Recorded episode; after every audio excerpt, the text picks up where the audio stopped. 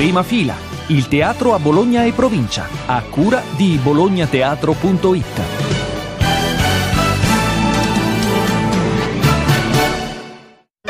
Prima fila, calendario degli spettacoli. Ben ritrovati da Carlo Magistretti. Al Teatro Celebrazioni dal 25 al 27 febbraio La mia vita raccontata male da Francesco Piccolo con Claudio Bisio, regia di Giorgio Gallione.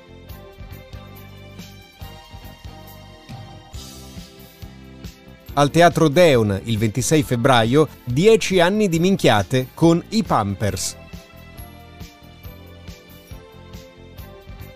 Al Teatro Arena del Sole dal 22 al 27 febbraio a Cerimonia L'impossibilità della verità di Rosario Palazzolo con Enzo Vetrano e Stefano Randisi che ne curano anche la regia. Al Teatro Duse il 28 febbraio e 1 marzo Il Conticidio dei Migliori di e con Marco Travaglio.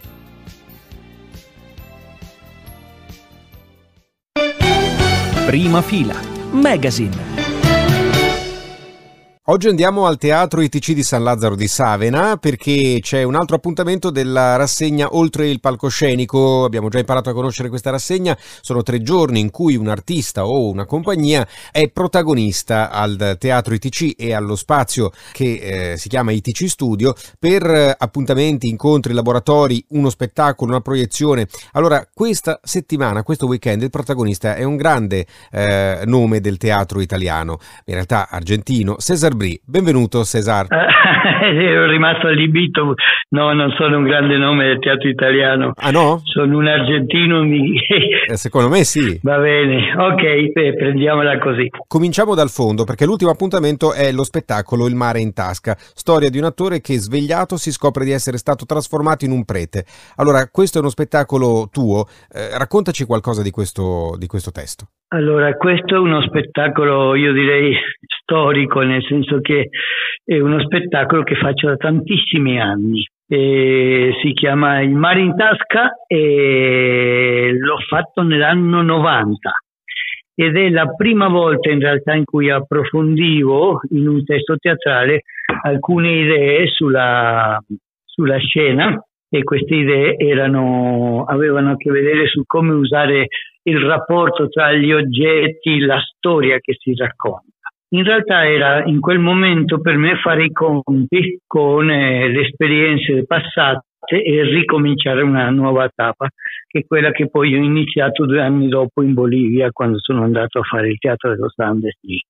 Quindi il mare in tasca è come una dichiarazione di, da un lato di distanza con i miei maestri, con cui lavoravo all'epoca, e dall'altro una, una dichiarazione di poetica del teatro, che riguardava come raccontare con pochi oggetti eh, delle storie come incarnarle. Quindi una riflessione sulle metafore, una riflessione sulle, eh, sul rapporto tra testo e oggetto, su come creare una situazione, su come creare poesia in scena. Questo è il lavoro. È una storia buffa, in realtà è un attore che si sveglia e scopre che è vestito da prete e dice ma cosa faccio con questi vestiti? Eh, lui ha appena avuto un incubo in cui è San Pietro e tradisce Cristo e Dio, in cui lui non crede, gli risponde e gli dice sei stato trasformato in un prete. E lui dice ma io non, non posso fare un prete, non credo in Dio. E lui dice come fai a parlare con me? E questo è l'inizio della, di questa diatriba tra un attore con un regista che è anche la diatriba tra un prete e il Signore, diciamo. Questo quando alla fine si mettono d'accordo su qual è il tema del lavoro, decidono che il tema è l'amore, ma subito litigano, perché eh, ad esempio si parla anche di eutanasia, cosa che è assolutamente è contemporanea in questo momento con, l'impedimento di fare il, il, il, come si chiama, il, il referendum, e si parla dell'amore, dell'amore fallito, si parla del tradimento, quindi si parla del divorzio, si parla di tutti i temi su cui Dio non vorrebbe parlare perché sono scomodi, ma l'attore vuole parlarne perché, è, perché sono vivi e presenti. C'è poi anche un altro appuntamento, oltre a un laboratorio, come sempre all'interno di Oltre al Palcoscenico, c'è un appuntamento sabato con la proiezione di un documentario di Giancarlo Gentilucci intitolato Dalle Ande agli Appennini, che racconta che cosa esattamente? Dalle Ande agli Appennini è stato il primo documentario che si è fatto sul lavoro del Teatro de los Andes in Bolivia. Giancarlo, che è un caro amico, è venuto in Bolivia e ha filmato il nostro lavoro, ha filmato noi che lavoravamo e quindi un breve documentario eh, che racconta di questa esperienza di un'oasi teatrale fatto in un paese, Bolivia era il paese più povero dell'America del Sud, dove noi tutti facciamo, eh, diciamo quello che stiamo facendo, mostriamo, cioè, insomma lui ci ha filmato in ogni, in ogni circostanza dalle Ande agli Appennini perché lui, Giancarlo, è dell'Aquila e noi eravamo ospiti da lui quando venivamo in Italia, era uno dei posti in cui ci si fermava.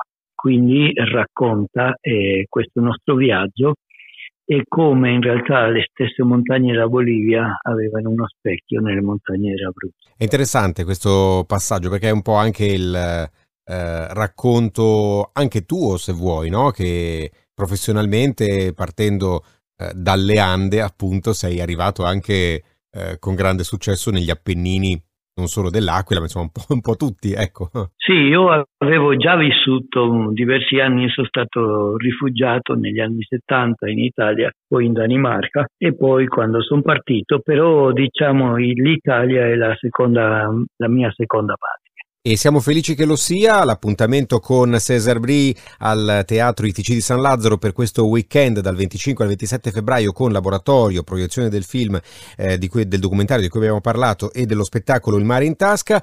Cesar, grazie per essere stato con noi. Grazie a te, grazie mille. Prima fila, Magazine. E oggi andiamo anche all'Arena del Sole, c'è uno spettacolo dal 22 al 27 febbraio intitolato A cerimonia, l'impossibilità della verità di Rosario Palazzolo sul palco. Enzo Vetrano e Stefano Randisi, benvenuti. Grazie.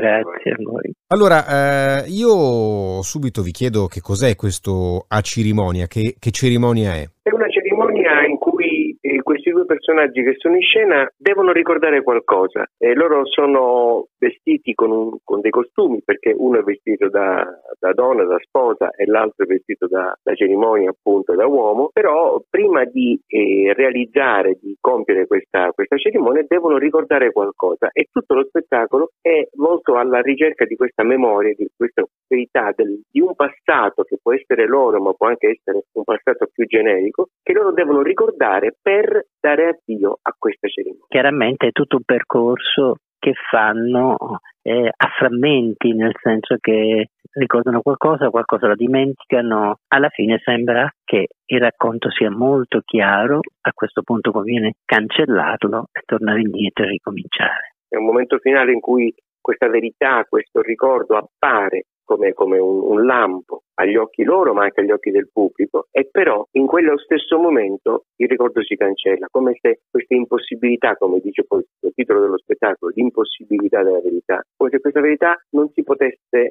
mai raggiungere, oppure una volta raggiunta dovesse dimenticare per ricominciare da capo. Sì, anche perché forse è troppo dolorosa per poterla assorbire, quindi è meglio continuare la ricerca. Mi sembra molto interessante perché mi sono venuti in mente un sacco di riferimenti eh, per quanto riguarda Godot, Pirandello, cioè qui... Eh, eh, eh, sì, sì. l'autore Rosario Palacciolo eh, ha una scrittura veramente ricchissima, riesce a fondere, ma c'è anche molto eh, per noi che abbiamo vissuto scaldati, eh, Franco Scaldati con, con, grande intensità, c'è anche molto Scaldati perché originariamente questo testo era stato scritto in palermitano, poi è stato eh, ritradotto per noi, per questa messa in scena, e quindi ha anche degli echi eh, di, di, una lingua, di, una lingua, antica e contemporaneamente eh, moderna che è il, il, palermitano. Degli echi soltanto perché poi per essere comprensibile, però dà un colore, dà un colore molto preciso a questa storia, che all'inizio è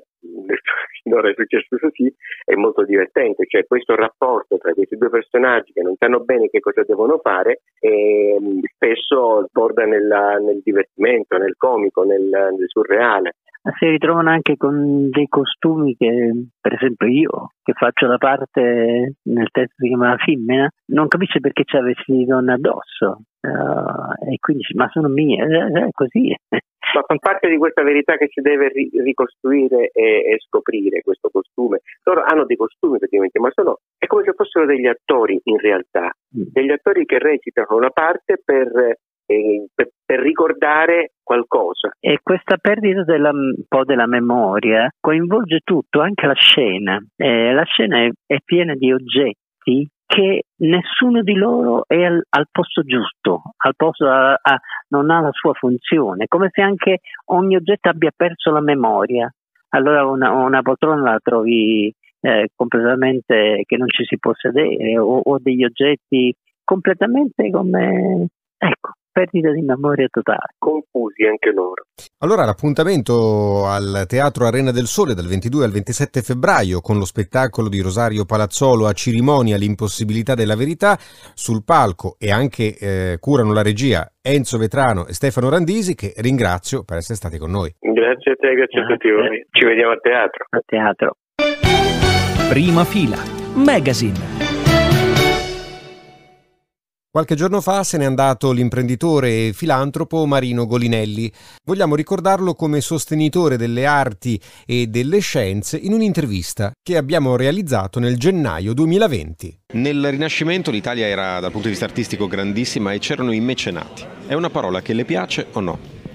Non mi piace la parola mecenate e uh, credo che sia più giusto, per quello che faccio io, di parlare di filantropia filantropia è un modo di creare iniziative, produzioni per i giovani, specialmente questa è la scelta come fondazione che porta il mio nome, dove ho dato una parte della mia fortuna, è perché è filosantropos, siamo amici dell'uomo, dobbiamo aiutare i giovani a crescere per il loro futuro, quindi soltanto come dicevo prima eh, dalla conoscenza nasce il futuro e allora la visione è diversa delle arti, le arti e la scienza. È un binomio che non produce quello che invece la mente dell'uomo, l'uomo creatore, può dare se ha una consapevolezza che le arti e le scienze formano un'unica visione del futuro. Ecco, per questo dalla conoscenza il futuro il concetto delle arti in generale. Questo è il problema, credo, di fondo per questo che noi che veniamo dal mondo della scienza, ma noi vediamo nella scienza anche quello, il fatto creativo che viene dalla musica, che viene dalle arti, che viene dall'architettura, che viene dai movie, ma tutto questo comporta. Io sono ammirato, la sento parlare ogni volta, sembra lei un treno in corsa che non si ferma mai. Quali saranno le prossime tappe eh, di Marino Golinelli? Beh, io compio 100 anni, ma penso quello che saranno beh, le prossime tappe, quello che faranno gli altri, perché in fondo io, la fondazione non ha scadenza, quindi ha i progetti del 2065, ha l'idea del 2088, quindi io vivrò come targhetta nel futuro. Tutti noi viviamo nel futuro, viviamo dal passato per creare il futuro, per aiutare gli altri a vivere il futuro. Siamo alla fine. Prima fila è ideato e realizzato da bolognateatro.it, dove trovate anche i nostri contatti. Grazie come sempre agli uffici stampa e alle direzioni artistiche dei teatri e delle realtà culturali che collaborano con noi. Da Carlo Magistretti, al prossimo episodio.